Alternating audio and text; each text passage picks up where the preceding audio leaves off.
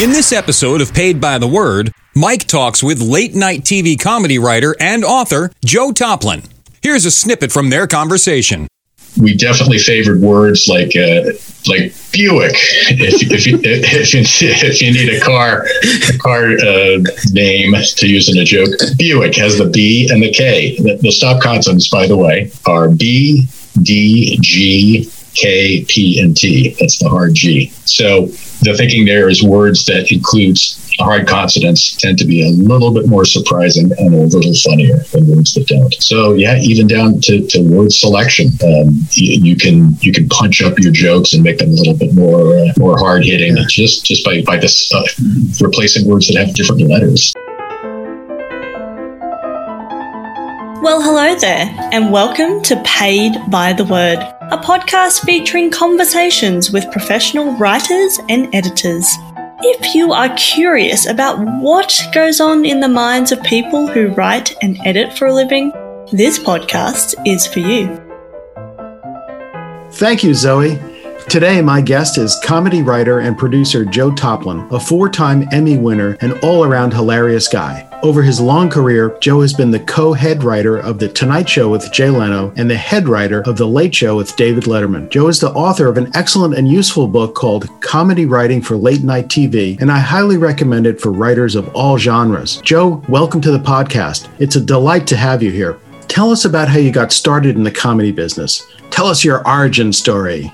I started at Harvard. I was a, uh, an engineering major, but I decided that I wanted to do something fun too. So I competed to, to join the Harvard Lampoon. And that was my first formal exposure to the world of comedy and, and comedy writing. And I, of course, didn't pursue that immediately. I had to, to find my way in, in the most complicated way possible to, to, to comedy as a career. So I went to business school. And at one point, I heard of an opening on Late Night with David Letterman they were going to need some writers, and I knew somebody on the show from the Lampoon, and he, he kindly invited me to submit some material, which I did, and Letterman liked it, and I got a job on the show, and, and that was my, my start in professional comedy writing. Wow, that's amazing. Uh, Joe, as I've mentioned before, I have found your book to be incredibly valuable. It's a genuinely useful guide for all kinds of writing, and I often find myself re- recommending your book to writers who aren't comedy writers per se. Is thank there something that? Thank you. it, it is. It's truly. I,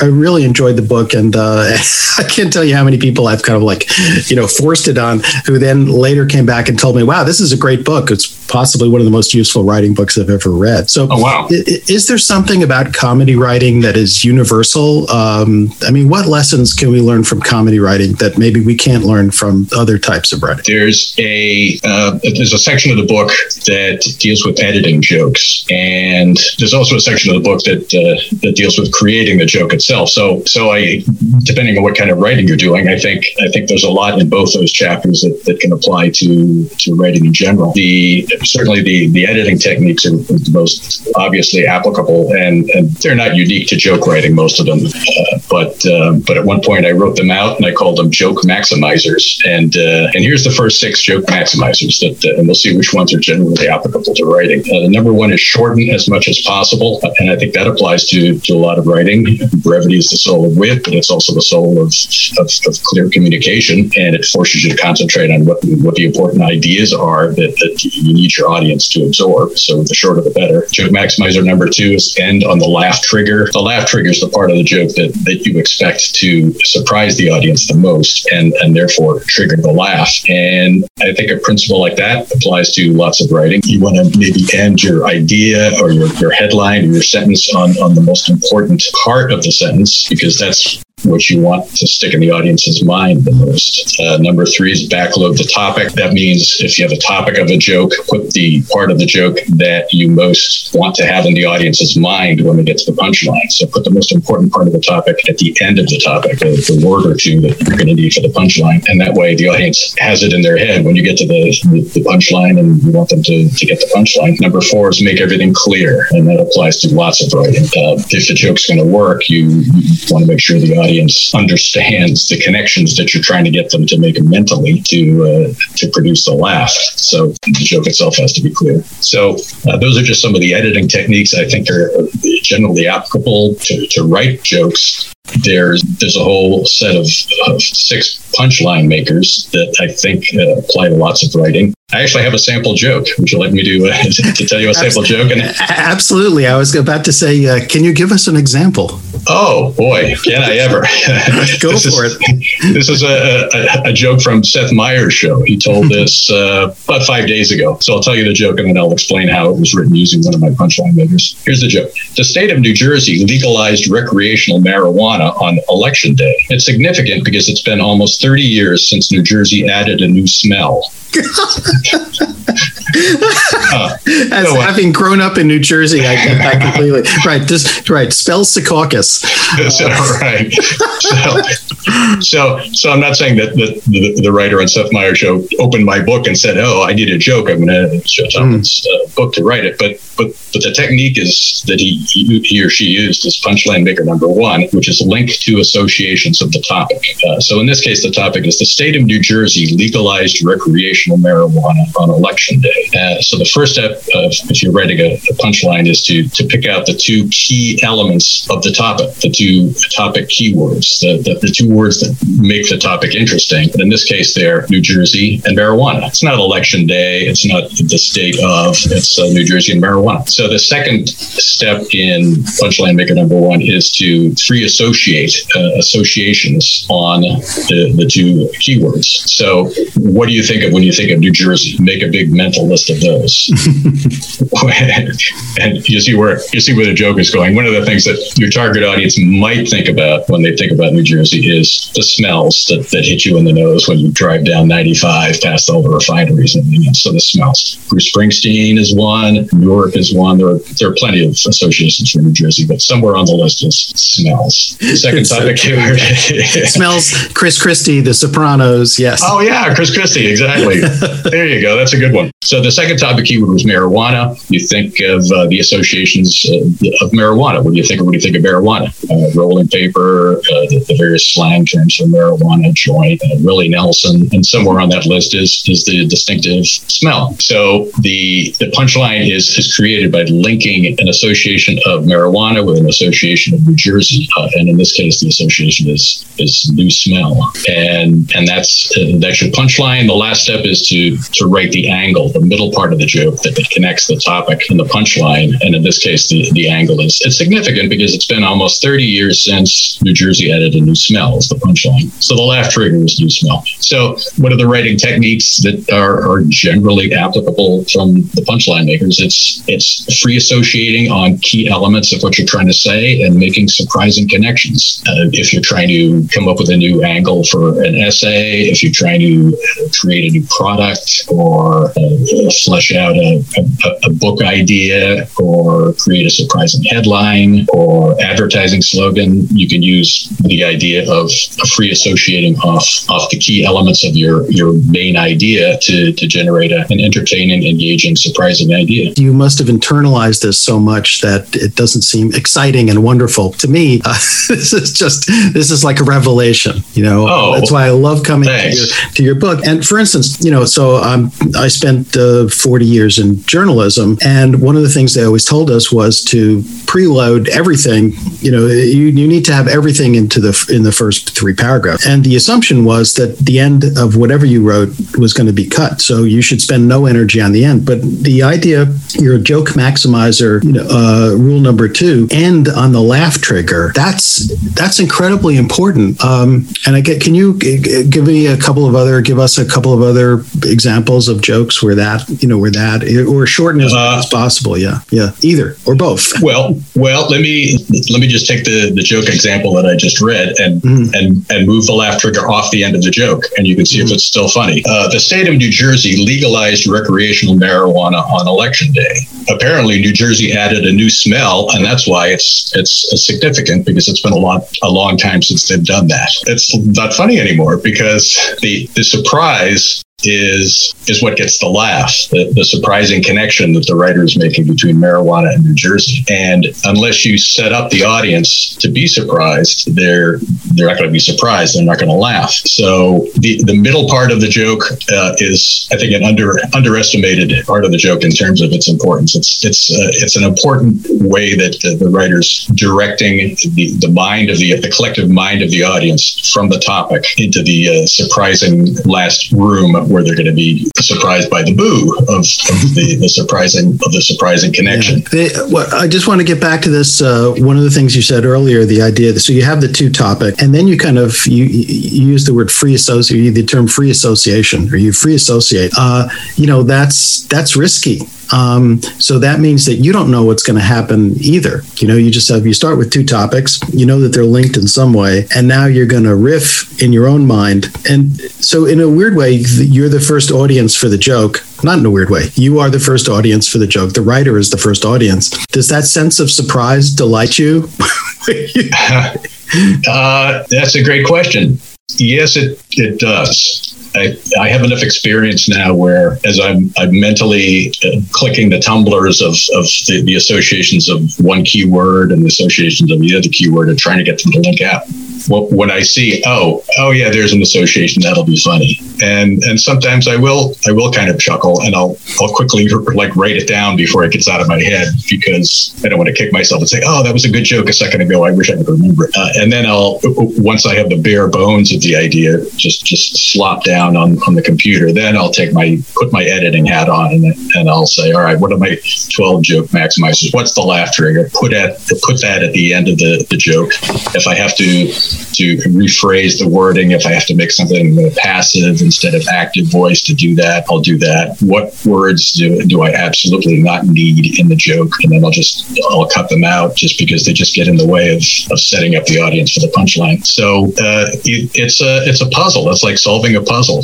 I read a headline or a news story and I say, there, there are keywords in there that have lots of associations. So I think I, there's a combination of, of associations that will get a laugh. I just have to find it. And sometimes I don't. Sometimes I'll kind of spend five or ten minutes, the five or ten minutes on it, and just say it's not coming. I'll come back to it, and then maybe I'll come back to it and, and say, oh yeah, how did I miss that one? And and there's my joke. So it's uh, yeah, it's just it's just it's just fun trying to find trying to find the solution to the puzzle, which is uh, how do I get a laugh out of this? Your first test is if it's cracking you up, then it must be okay. yeah, if if it's cracking you up, then then definitely it's something you should pay attention to. Uh, That's really good. But but often there is a point where you say, is my audience going to accept that? Is my audience going to buy that New Jersey is smelly, for example, for the for the sample joke?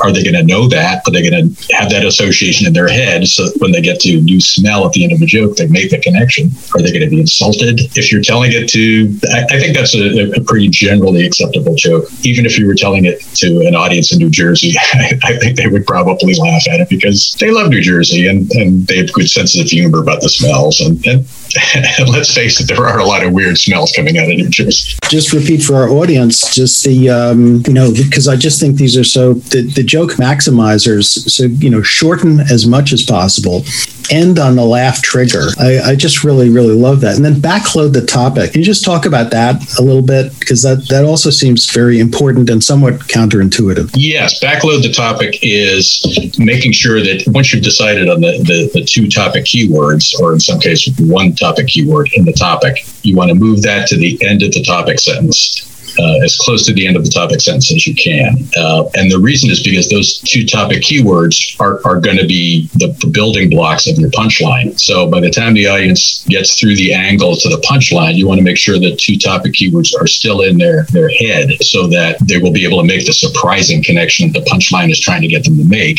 and, and so that they'll laugh. So if, if I had one comment to make about the sample joke is uh, it would be to, to move the keywords a little closer to the end of the topic topic. Right now, the way it is is the state of New Jersey legalized recreational marijuana on election day. I would have worded that on election day, the state of New Jersey legalized recreational marijuana. So you're just sliding New Jersey and marijuana a little bit closer to the to the end of the sentence by moving on election day to, to the, the front of the topic. Oh, that's really that's actually brilliant, right? Because on election day, those are kind of that's a little bit of a downbeat. I, I can you know sense you just sense a little bit of a dip. So if you Yeah. open with that, then it's almost like uh, I'm sorry, getting all English majory on you. It's like then it's almost like iambic. You kind of you know you're you're you're starting off slow, but then you're rising if you do it Right. way, which is you know on election day, the state of New Jersey. Right.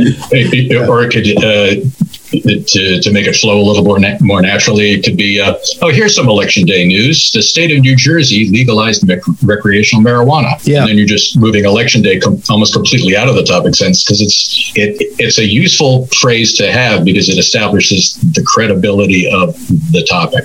You're saying this is something that actually happened. Here's some news. State of New Jersey legalized recreational marijuana. And Yeah. an important part for writing a joke is that the topic has to be believable. You don't want the audience spending mental energy energy trying to decide is, is this person making it up? Is the writer making it up? No, it, it actually happened. Here's news, and I'm going to make you laugh. Well, that's a really, and you you you stress that the idea of the timeliness and the fact that people are aware of the topic. Uh, but I just I just want to go to the the joke uh, sample, the example that you used in the uh, you know for backload the topic, the uh, the story about uh, Seattle. Do you want to you know you remember that, Uh, that gag? It's on page one hundred one.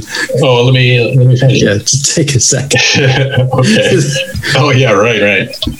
Um, okay, the the joke is from uh, Late Night with Jimmy Fallon, and here's the way it was originally written. A company in Seattle just came out with a new bacon flavored soda. So if you love the taste of bacon and you love the taste of soda, you're about to realize how much you love them separately.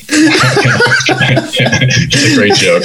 Yeah, and again, for some reason, Seattle just immediately like I, I want to start laughing as soon as I hear Seattle. right. but but Seattle is not the, the most important information in the topic for the joke. So uh, so that's why it, it, it starts the topic sense. A company in Seattle just came out with. So here's how it would be uh, if you if you didn't have Seattle. At the at the front of the topic, this is how it might sound. A new bacon flavored soda was just introduced by a company in Seattle. So if you love the taste of bacon and you love the taste of soda, you're about to realize how much you love them separately. It's not quite as funny because you end the topic on a company in Seattle, which is it allows the the audience's attention to wander away from bacon flavored soda just a little bit, so that bacon flavored soda is not quite at the at the front of their brain when they get to how much you love them separately. Which is the. That's uh, that's really nice. I also love now. This is I'm, I'm skipping over. So so uh, here, just for our audience, joke maximizer number four is make everything clear, and that's certainly you know good advice for all writers. Uh, number five is don't telegraph the punchline. Um, so no foreshadowing, I guess. Um, but I Right. can you just talk a little bit about the idea in joke maximizer number six, which is make the punchline parallel. Make the punchline parallel is if you are writing a punchline and you can make the punchline parallel the structure of a word or phrase earlier in the joke, uh, a word or phrase that's part of the topic or the angle. That seems to make the punchline a little bit more surprising because a lot of times people don't speak in, in parallel ways. And and just so the fact that, that you've done that in the joke, it, it adds to the surprise of the punchline and therefore the laugh. So here's a an example of making the punchline parallel. In an effort to compete with Amazon, Walmart is letting customers buy a product online and then pick it up in the store. The company says it's all the convenience of shopping online without any of the convenience of shopping online.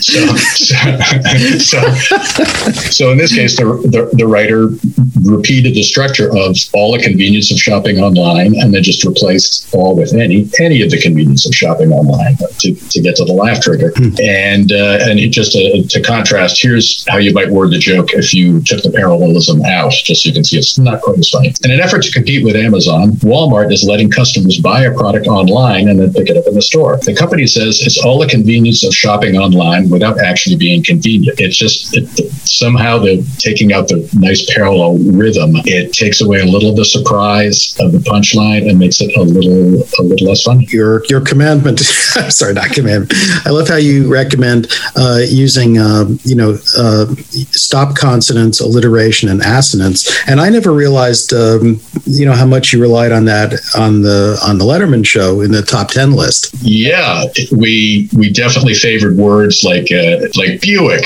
If, if, you, if, if you need a car a car uh, name to use in a joke, Buick has the B and the K. The, the stop consonants, by the way, are B, D, G, K, P, and T. That's the hard G. So the the thinking there is words that includes hard consonants tend to be a little bit more surprising and a little funnier than words that don't. So yeah, even down to, to word selection, um, you, you, can you can punch up your jokes and make them a little bit more uh, more hard hitting just just by by this uh, replacing words that have different letters. And then of course there's some car names that are almost like the New, the New Jersey of car names. right. like uh, I guess. Uh, uh, Too bad they don't make Studebakers anymore.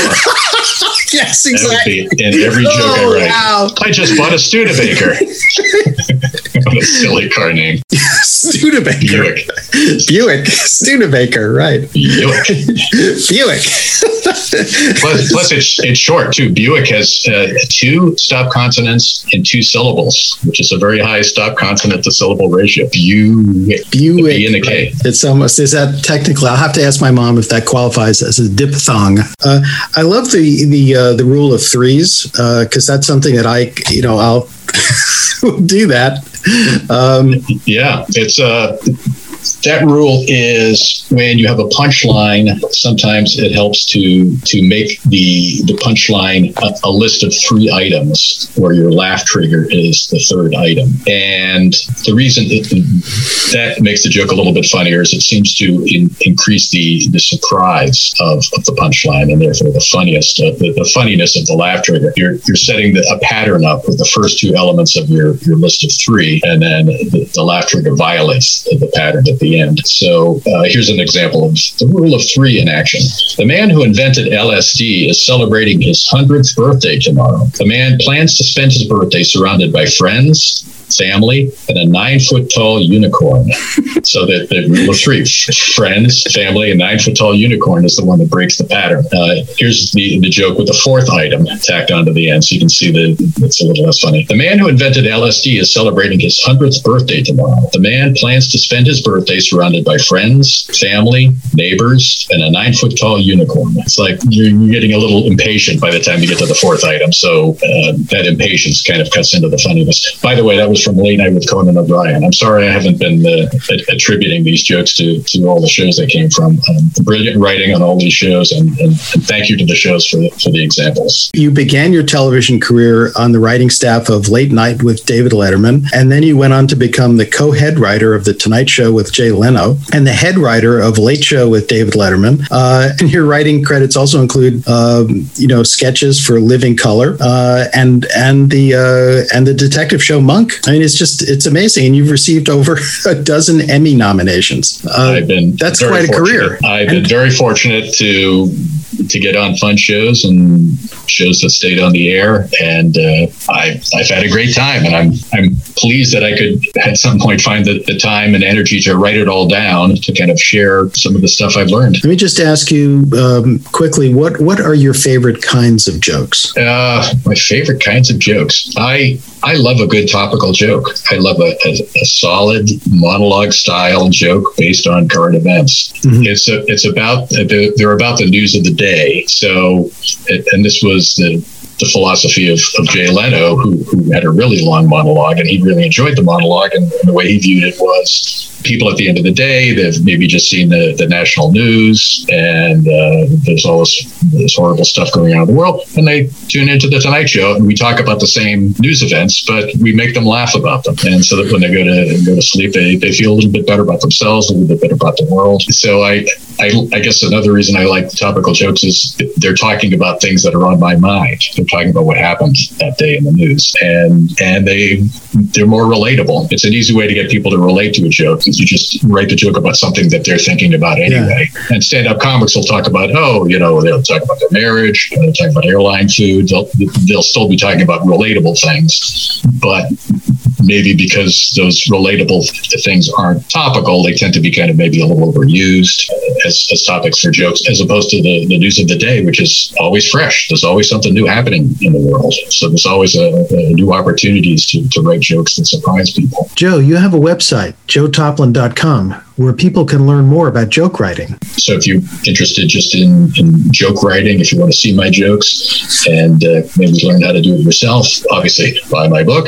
But I also have a weekly blog post that I put up where I take one of the jokes that I've written that week and I, I tell you in, in two minutes uh, how I wrote it. So I'll describe the steps and you can say, oh, okay, that kind of makes sense. And that's, uh, that's what Joe Toplyn was talking about in this book. Excellent. And I, I just want to say again, if I haven't said it enough, if you are a writer of any kind, I urge you to go out and buy a copy of Joe Toplyn's book, Comedy Writing for Late Night TV How to Write Monologue Jokes, Desk Pieces, Sketches, Parodies, Audience Pieces, Remotes, and other short form comedy. I guarantee you that if you're a writer, you will benefit from this book because it just covers all the important bases that are not only not only critical and crucial to comedy, but also to all kinds of writing. So, uh, Joe, this has been terrific. I really, I always love, I always love our conversations. I hope you enjoyed this. I, I loved it. Thank you. Okay, that was my conversation with four-time Emmy-winning comedy writer and producer Joe Toplyn. I hope you enjoyed it as much as I did. it was really fun. I love talking with Joe, and hopefully, we'll have him on the podcast again in future episodes. Until next time, take care and be well. That wraps up another episode of Paid by the Word, a podcast featuring conversations with writers, editors, and media professionals. We are grateful for your attention and we wish you all the very best. Stay safe and be well. Bye bye.